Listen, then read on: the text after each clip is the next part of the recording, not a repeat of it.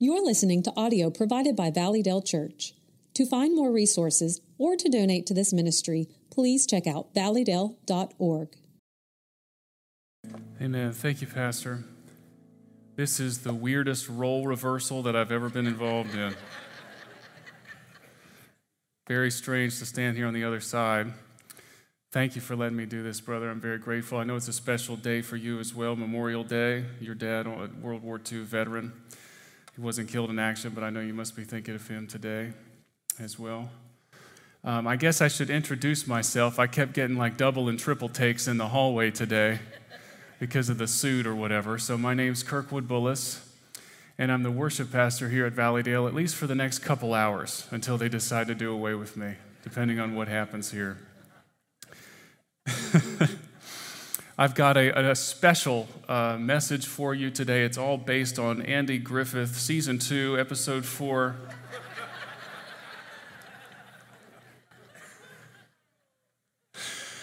Oh boy! I actually like to. I can't believe it. I had so much time to prepare. I didn't work in any Andy Griffith, so I apologize. Uh, apologize, Pastor. That's actually. I think Andy Griffith is just like a teensy bit before my time. Just like a little bit. I missed it just a little bit. Um, but I am getting older. I've noticed this recently. Like Hollywood is doing this thing now where I'm old enough that they're making money off of my nostalgia. Have you seen this? They're re releasing all the Disney movies, they're live action, and what does the trailer always say? The trailer's like, recapture the magic, rediscover the legend. I don't know, it's just a lot of re words. They're saying do that. But it's an, it's a, I thought about it, it's a marketing strategy that actually works. You know, I, I still see a lot of these movies. It works for Star Wars as well. They're capitalizing on nostalgia. Why does that work? Well, I think it works because they're helping you go back to the first time that you heard a particular story. They're, they're asking you to experience that emotion that you, that you felt the first time that you saw whatever movie this was. How does that connect? Well, this is a really familiar passage that Pastor just read. It's real, it's central, central to the gospel. And my challenge for all of us is as we go through it, will we see it with fresh eyes? And can, can the Lord help us to see it and hear it the way that the first people heard what Jesus is saying? Because it's a tough word, it's, it's a difficult word. Um, but it's so important of a word that it was featured in all four of the Gospels. You guys know how the different Gospels were written at slightly, slightly different times. Some of them were written simultaneously, but they were written to different audiences, and they sometimes contain some different stories to minister to a particular audience. Well, this story is so central. These words that Jesus said, these words that are said by Christ, are so central that they're in all four of the Gospels. Let's begin to look at them together. We'll start there in verse 34. Calling the crowd to him with his disciples, he said to them, If anyone would come after me, let him deny himself, take up his cross, and follow me. You see this with uh, the, the rabbis in the Old Testament and the, and the New.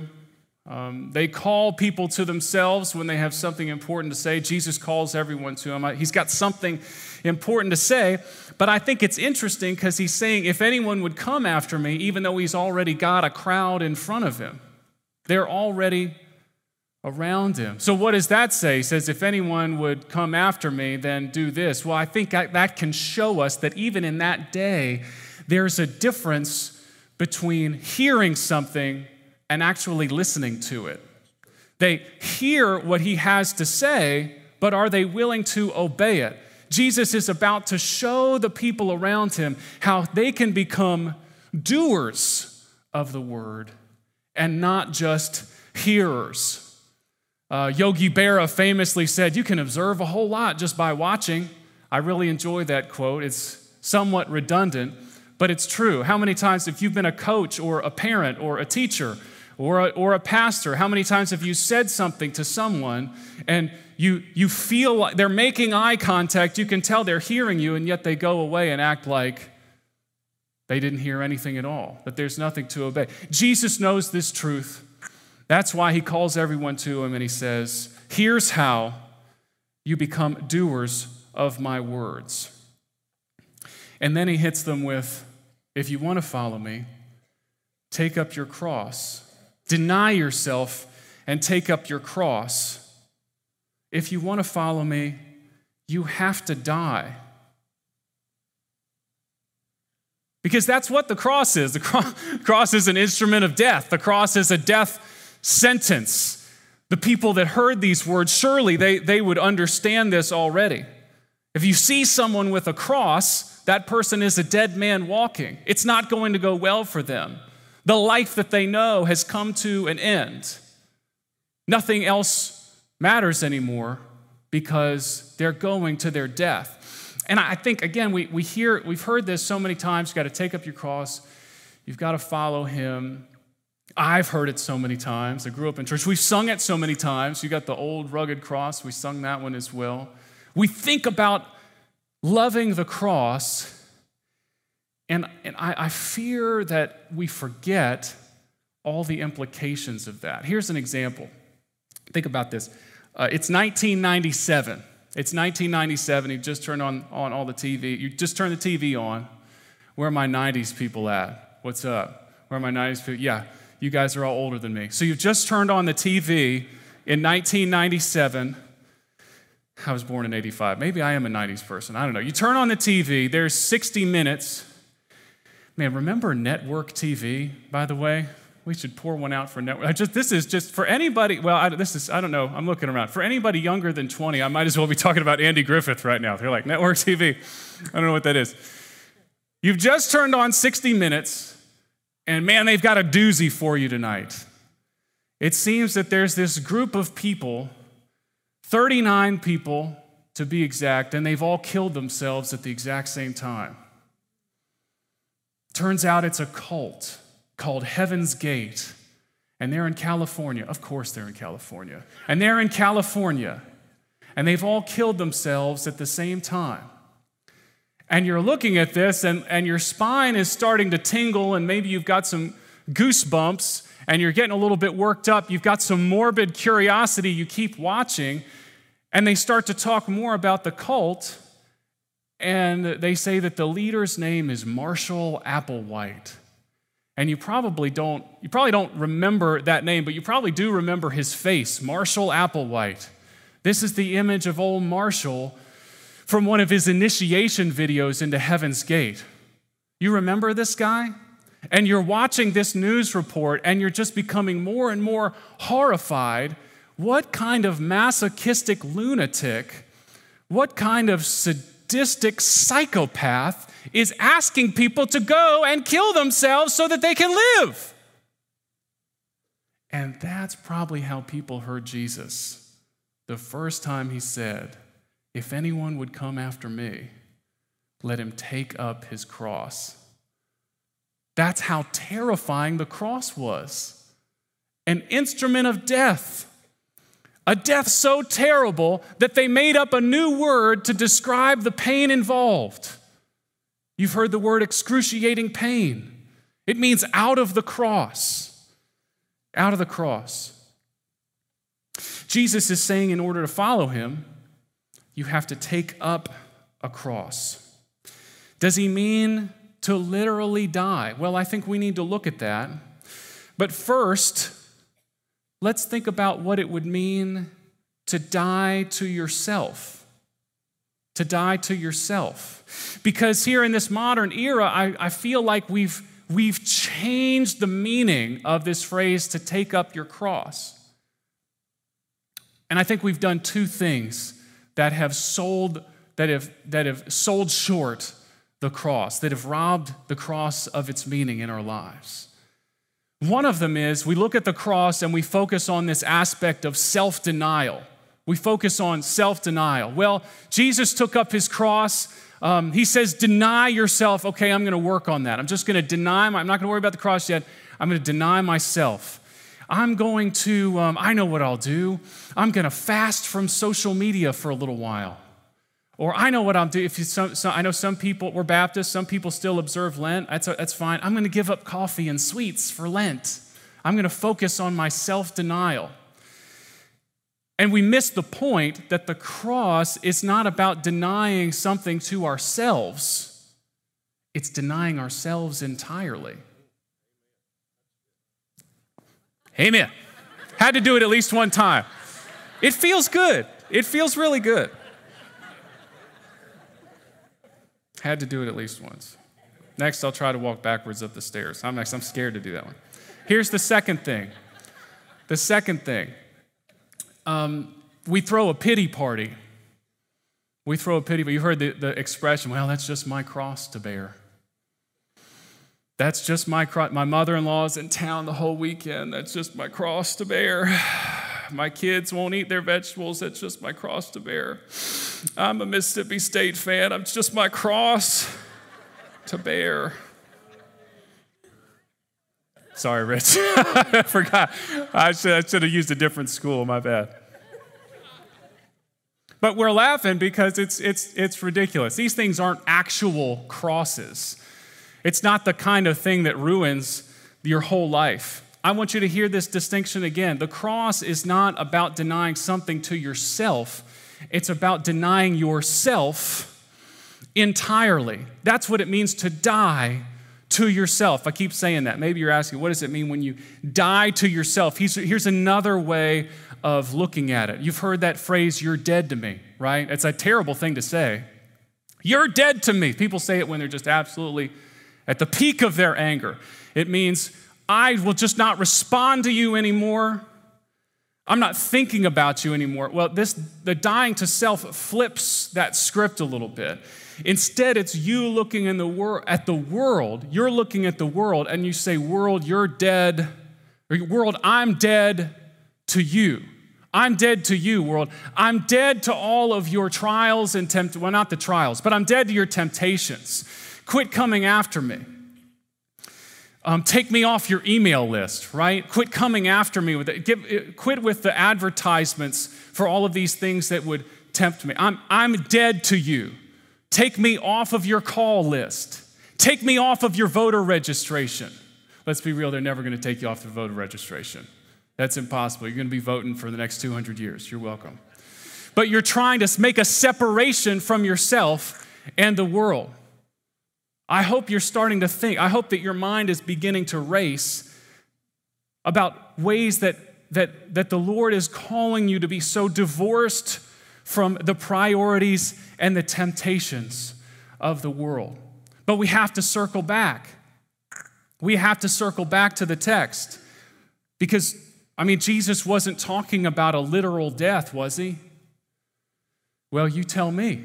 Let's look at it in context. Go back up to verse 31. This is one of the most important, one of the more important passages here in the book of Mark. Commentators say that the focus of the entire book of Mark hinges on Peter's confession of the Christ, which is actually in verse uh, 29. Peter says, you are, you are the Christ.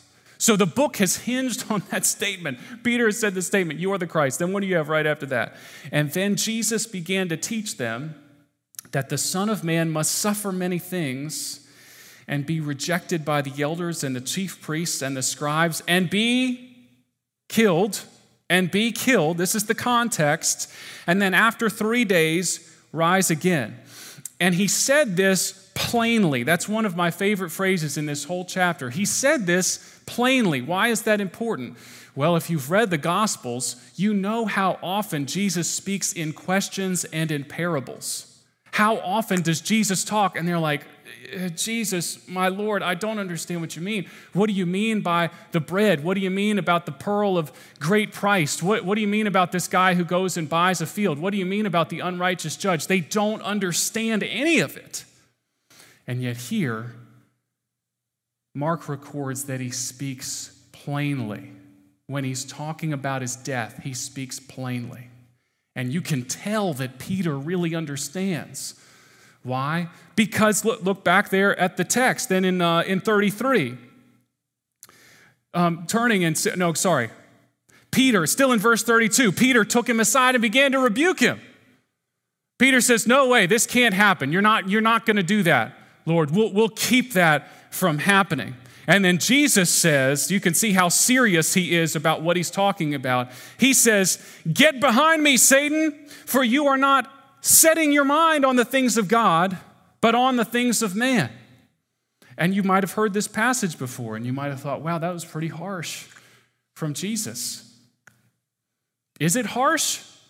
Well, I would you don't have to turn there, but I'd commend to you Matthew 4:10 because Jesus is talking this. Actually, let's all go there. Matthew 4:10. Um, this is only going to be a 55 minute message, Pastor. I promise you. So easy to get distracted. Matthew 4:10. This is right at the end of the temptations of Christ. Right at the end of the temptations of Christ, Jesus is addressing Satan directly, and he says, Be gone, Satan, for it is written, You shall worship the Lord your God, and him only you shall serve. Satan has just offered Jesus a, a, a supposed way to lordship without having to go through any of the suffering. You remember this from the temptations of Christ. He says, Fall down and worship me.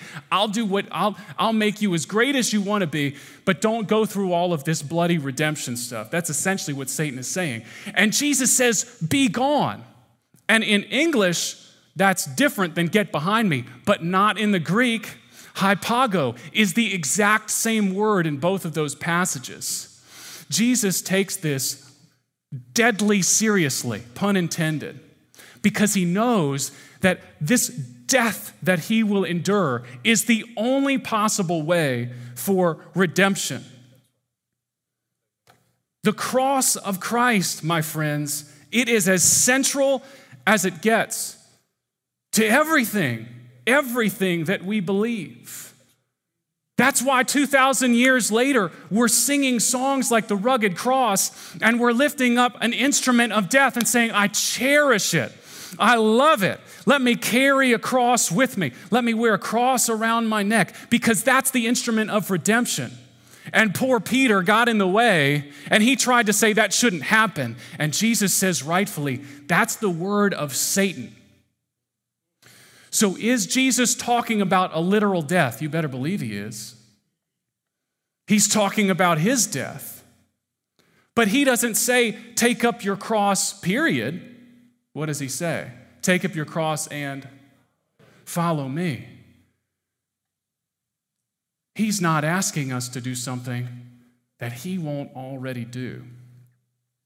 And that leads us to the question well, why should you take up your cross? Well, we sort of just answered that because we said we do it to follow Jesus. But more specifically, Jesus anticipates this question. He's such a helpful communicator. Don't you just love Jesus? I pray you do. He anticipates this question. He goes in verse 35. He says, For whoever would save his life would lose it, but whoever loses his life for my sake and the gospel's will save it. Why should you take up your cross? Well, because, implication, because if you're not taking up your cross, you're trying to save your life. And that just means you're going to lose your life. And not lost, not like you lose the TV remote or you lose your phone. The word there, apolese, lose as in be destroyed, to perish. Your life is gone. Christ will lose his life. He's calling you to give yours. Does that mean that you have to die? Well, we'll get to that. Look at verse 36. He continues with rhetorical questions. What does it profit a man to gain the whole world and forfeit his soul? For what can a man give in return for his soul?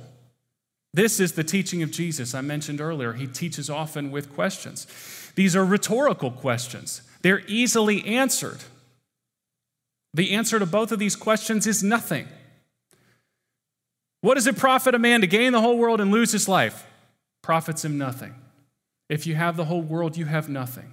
What can a man give in return for his soul? Nothing. Why is that? Because he doesn't own it in the first place. Christ created him, body and soul. All men and women created body and soul. He owns all things. and then he extends his hands and, and offers you a chance at redemption and basically says, Will you accept that I own all things? Will you accept my lordship? and he gives that choice to man.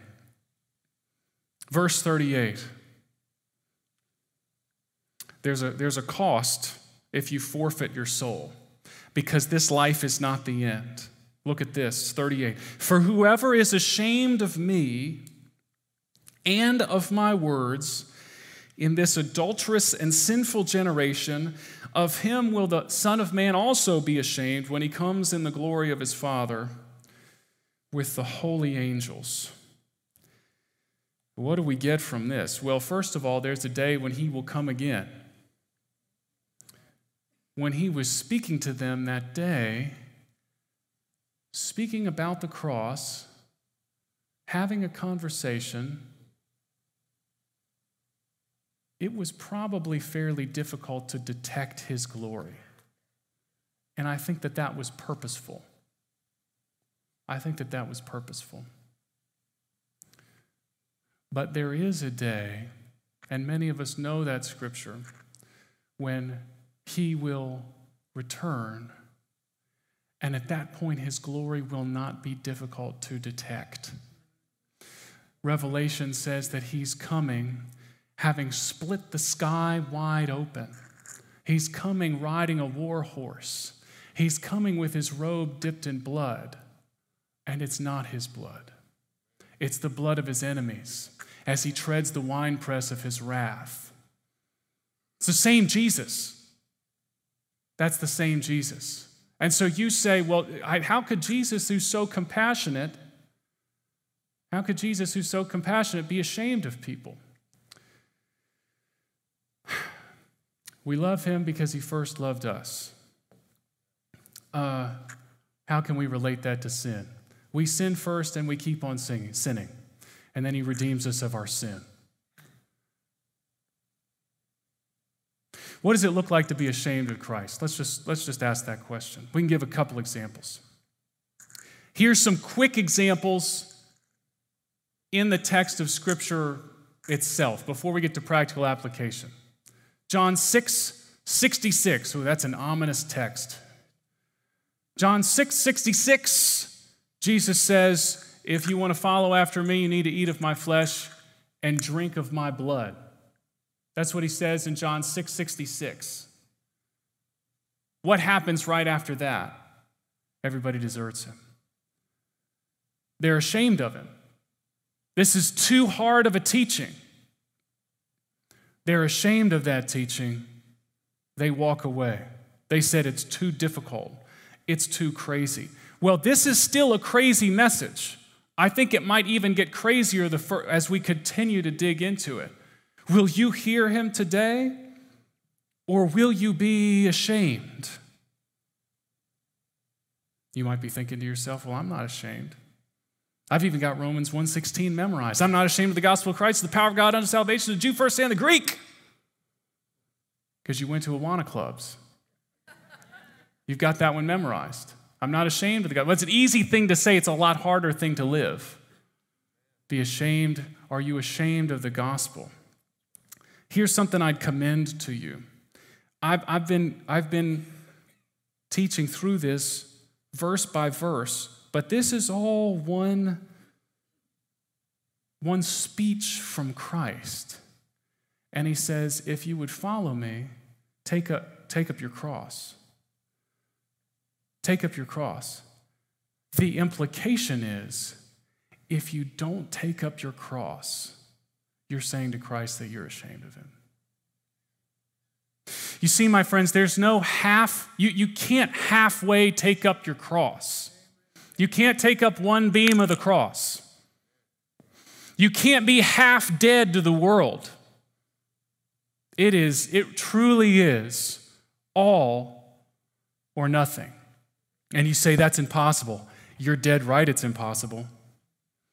And if you walk away from this today and you're thinking, oh, I just need to white knuckle a little bit more, and maybe I can deny myself a little bit more, and maybe I can make sure I'm dead to the world, and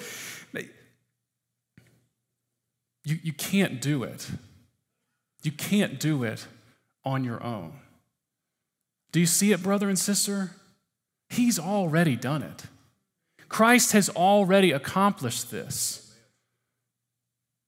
You can't even follow him without the help of his Holy Spirit. So rejoice that it's already done. We'll continue with some points of application and we'll get practical. But my friends, no, no amount of practical application is going to get you any closer to heaven. The only thing that, that gets you to heaven is the, is the finished work, the saving sacrifice of your personal Lord and Savior, Jesus Christ. Will you follow him? Will you follow him today? If you're already following him, will you follow him more closely? Here's some practical ways. I, I think this will be helpful because I, I was even talking with Pastor earlier, just kind of struggling with the specific application. What is this supposed to look like in my life? We, we, we should say that in, in the early days, this was a very, very literal call from Christ. Do you hear what I'm saying? um, to take up one's cross. I mean, several of the apostles, where history tells us, they literally did that. They were literally crucified. And then throughout history, we know that there's untold millions, maybe billions of martyrs, those people who were killed for the cause of Christ. But we need to say a word about our context. Because our context is historically very unique. We live in a place where it's Still, here in Alabama, and, and listen, I, I know I'm with you guys. I, I, I see the TV from time to time. I log into Twitter from time to time. The world is indeed going to hell in a handbasket. I see it too. We can acknowledge that while also acknowledging you're probably not going to be killed for your faith, okay? And you know what? That might even mean you got a harder job to do in this life as you live for your faith for real in a sea of nominalism, in, in just the milieu, the very air we breathe can be nominally Christian. People trying to be halfway Christian. So here's a couple things that I think you can do, a couple things that have definitely helped me. One is just speak about Christ with boldness. And you say, Kirkwood, I'm not gifted to speak um, I don't want to get, I'd, I'd, rather be caught dead than like on stage or whatever. Um, I get that. Here's what I mean about speak with boldness just speak with everybody in a similar way that you would speak to your Christian friends. I got to be honest, I, I, am casting all um, piety aside, and I'm just telling you guys, by God's grace, I really can't have a conversation anymore that does, if it's about me, it's about God. If people ask me how things are going, I just, I just can't believe what the Lord is doing. Um, you know, everybody in my house is healthy. Wow, praise the Lord. I can't believe how uh, good it's been. Well, how's it going, Kirkwood? Well, I just can't believe what the Lord's doing. We're, we're really, we're really, the kids are sick. You know, my daughter burned herself. We've got all this stuff going on, but I just can't believe what the Lord is doing in our lives. It's unbelievable. It's really hard, but it's unbelievable. Speak with boldness. And that, that, you don't even have to be bold. You're just talking about yourself. Here's what I've seen. It's a lot easier to segue into the gospel when the gospel's already in the conversation. When God's already in the conversation, suddenly it's just you're just continuing with someone what you've already said. So speak that I challenge you, speak that way in the workplace. Speak that way in your neighborhood. That's that we've seen wonderful fruit from those kind of conversations in our neighborhood. This is a way to die to yourself because here's this this next point. Don't be so concerned about your spiritual reputation. Why are you why are you so worried to bring God into a conversation? Well, it's probably because you're concerned about your spiritual reputation. I mean, sure, you want people to think you're, you want people to know you're a Christian, but what do you want people to say about you? Well, you're probably thinking things like, well, you know, Kirkwood, he's a, you know, he's a good, he's a chill guy. You know, he's not one of like one of those Jesus freak Christians. He's chill. We can hang with him. Like it's not going to be tough conversations. Is that how you want to be known? I know that that's, that's, that's probably a fleshly desire that's, that, that's, that's hit you before, that's tempted you before, that you want to be a chill Christian. Because we have this image of like what a Jesus freak looks like. Don't you? You've got the mental image right now. Some of y'all are thinking about DC talk, and I feel you so much. But Jesus freak, you think about Jesus freak, a lot of times you're thinking about John the Baptist, right? Just come out of the desert. He's got the huge white fro. Well, he wasn't white. He's got the huge Near Eastern fro. You know, the hair is going everywhere. Maybe he's eating locusts. That's the Jesus freak. That's in the Levitical law. I just read that this week. That's why, that's why he was eating locusts, because those are the only bug you're allowed to eat. I'm not saying you should, I'm just saying that, that it would be okay. Moses would be fine with that. Jesus, that's the image of the Jesus freak. And, and we've got that in our mind, and somehow that protects us from having to think about the fact that the Jesus freak is really right a life completely sold out in every conversation, not worried about their spiritual reputation. A life completely devoted to Christ is going, is going to turn people away. It's going to turn people off. It might make the next conversation a little bit shorter. They might have it right.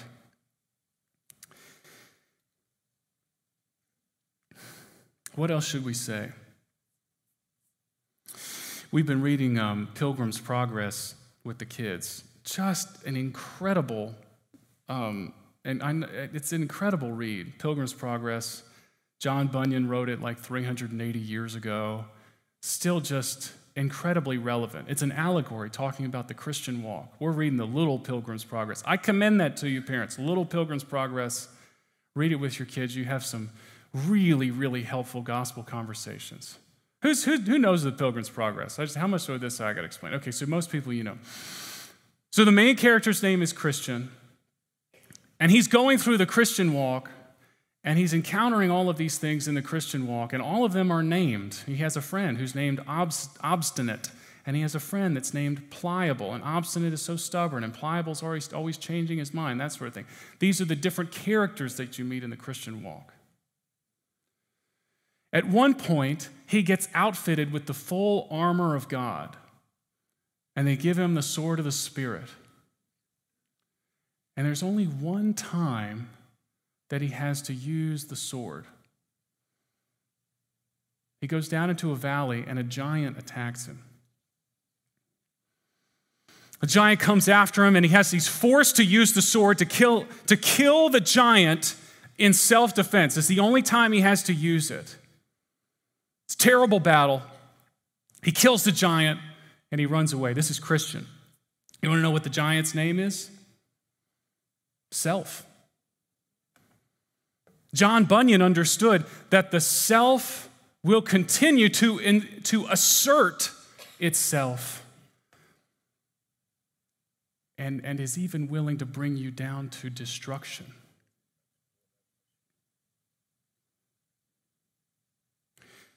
So, as we think about putting the self to death, let's just meditate for a moment on what Christ did for us. What Christ did for us. He came with no privileges, few comforts. As we saw, he endured every assault of the evil one. He was rejected.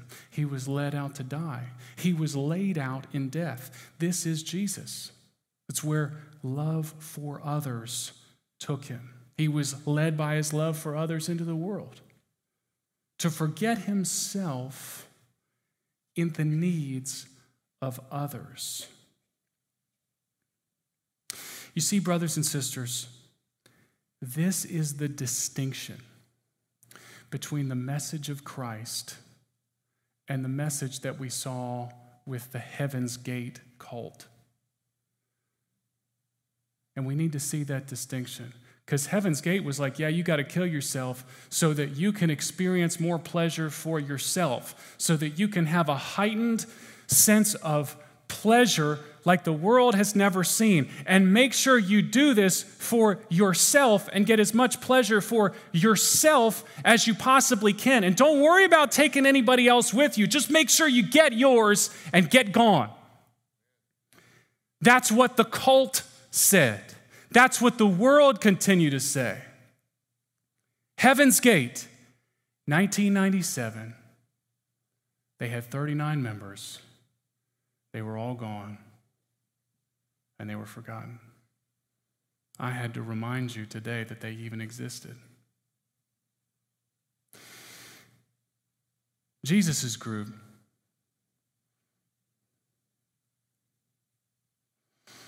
Eleven.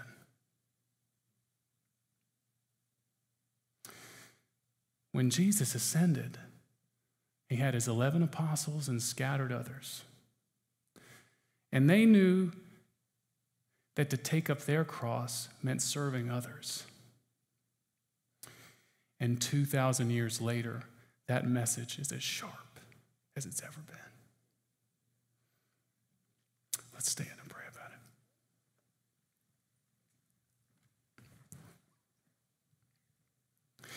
Pastor says this a lot, and I, I agree with him that I, I don't know what the Lord is going to teach you today. I don't, I don't purport to have any idea what the Lord is going to teach you. But today, we've been obedient to be here. We've been obedient to read the Word of God and to sing the Word of God. We've been obedient to pray according to the Word of God. And now, by His grace, we've heard the Word of God go forth. So, Christian, how will you respond today? We're going to give you a chance to respond in just a second. Pastor's going to be down here, and he's going to receive you if you would come.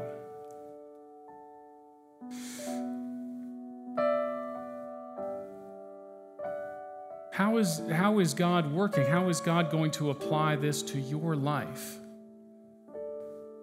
How is He going, how is He right now showing you how you need to turn your back on the world and turn instead to the cross.